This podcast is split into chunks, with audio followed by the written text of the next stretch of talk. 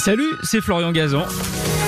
Sur RTL, dans l'émission Ça va faire des histoires, on vous raconte des anecdotes incroyables, farfelues et parfois absurdes. Tout ça dans la bonne humeur et raconté par les meilleurs. D'ailleurs, je leur laisse le micro. RTL, Ça va faire des histoires.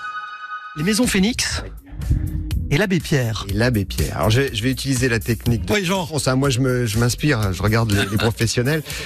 Si je vous demande de citer un moment clé de la vie de l'abbé Pierre, vous pensez à qui? À quoi? L'hiver, l'hiver 54 Hiver 54. Hiver 54 avec l'appel évidemment, un appel qui nous est cher nous puisque ça se passe sur les ondes de Radio Luxembourg. Mes amis, au secours. Une femme vient de mourir, gelée, cette nuit à 3 heures, sur le trottoir du boulevard Sébastopol. Nous sommes le elle. 1er février Papier, par 1954. avant- La France est congelée. Moins 10 degrés en moyenne sur tout le territoire. Vous avez une banquise qui s'est formée à l'entrée du port de Dunkerque. L'appel sur les ondes qu'on vient d'entendre là est, un électrochoc pour tout le monde. Vous avez Charlie Chaplin qui entend ce message et qui immédiatement donne 2 millions de francs d'aide à l'abbé Pierre. L'abbé Pierre, il va, il va rassembler 500 millions suite à cet euh, appel. Et euh, Charlie Chaplin dit, je ne les donne pas ces 2 millions, je les rends, ils appartiennent aux vagabonds que j'ai été et que j'ai incarné au cinéma. Et cet appel, c'est aussi évidemment un électrochoc pour le monde politique. Et il va falloir euh, maintenant construire et construire vite des logements neufs pour loger la population. Il faut que ça aille vite et que ça coûte pas trop cher. Et c'est là qu'on va repenser à l'idée d'un certain André Pux. Juste après euh, la fin de la guerre, le général de Gaulle, qui est revenu de Londres, envoie trois jeunes ingénieurs brillants sortis de, de l'école centrale. Vous avez André Pux, Roger Bouteville et Guy Toussaint.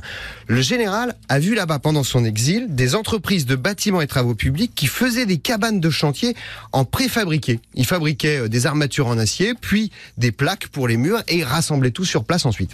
André Pux a ramené l'idée en France.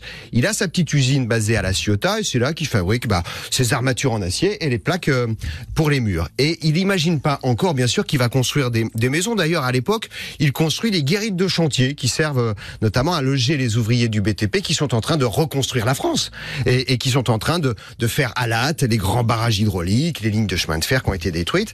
Mais à l'hiver 54, bah, le gouvernement demande à André Pux de construire à la hâte des maisons aux abords des grandes villes et notamment de Paris. C'est ce qu'on va appeler les cités d'urgence. C'est le début de l'aventure et comme ça constitue la renaissance de la France, il se dit voilà, tel le phénix qui renaît de ses cendres, ça va s'appeler les maisons Phoenix.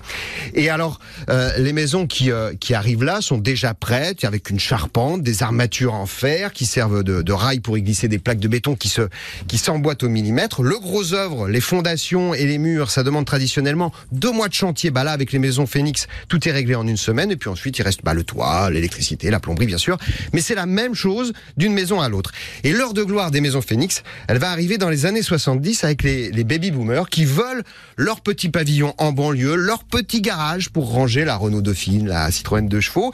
C'est la France des lotissements, la France périphérique, mais périphérie heureuse, celle des moyennes, euh, des moyennes, euh, des classes moyennes qui accèdent à la propriété. Et donc en pleine période d'inflation, bah, vous avez les maisons Phoenix qui garantissent le prix de la maison à la signature et ça aucun maçon ne peut le faire à l'époque parce que les coûts des matériaux évoluent tellement vite. On est en pleine inflation, il y a 10% par an.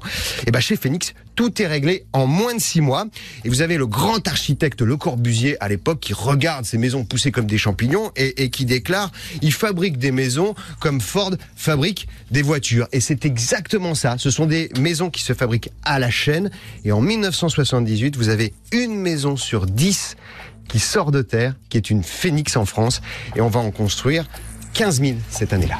Top chrono, au moment même où Jean-Alphonse Richard me faisait un petit signe de la main c'est sur, sur la montre. Mais il faut respecter. Eh, regardez, Mais vous savez pourquoi? Parce qu'il a compris un truc.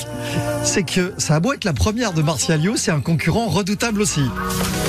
Merci d'avoir écouté cette histoire. Retrouvez tous les épisodes sur l'application RTL et sur toutes les plateformes partenaires.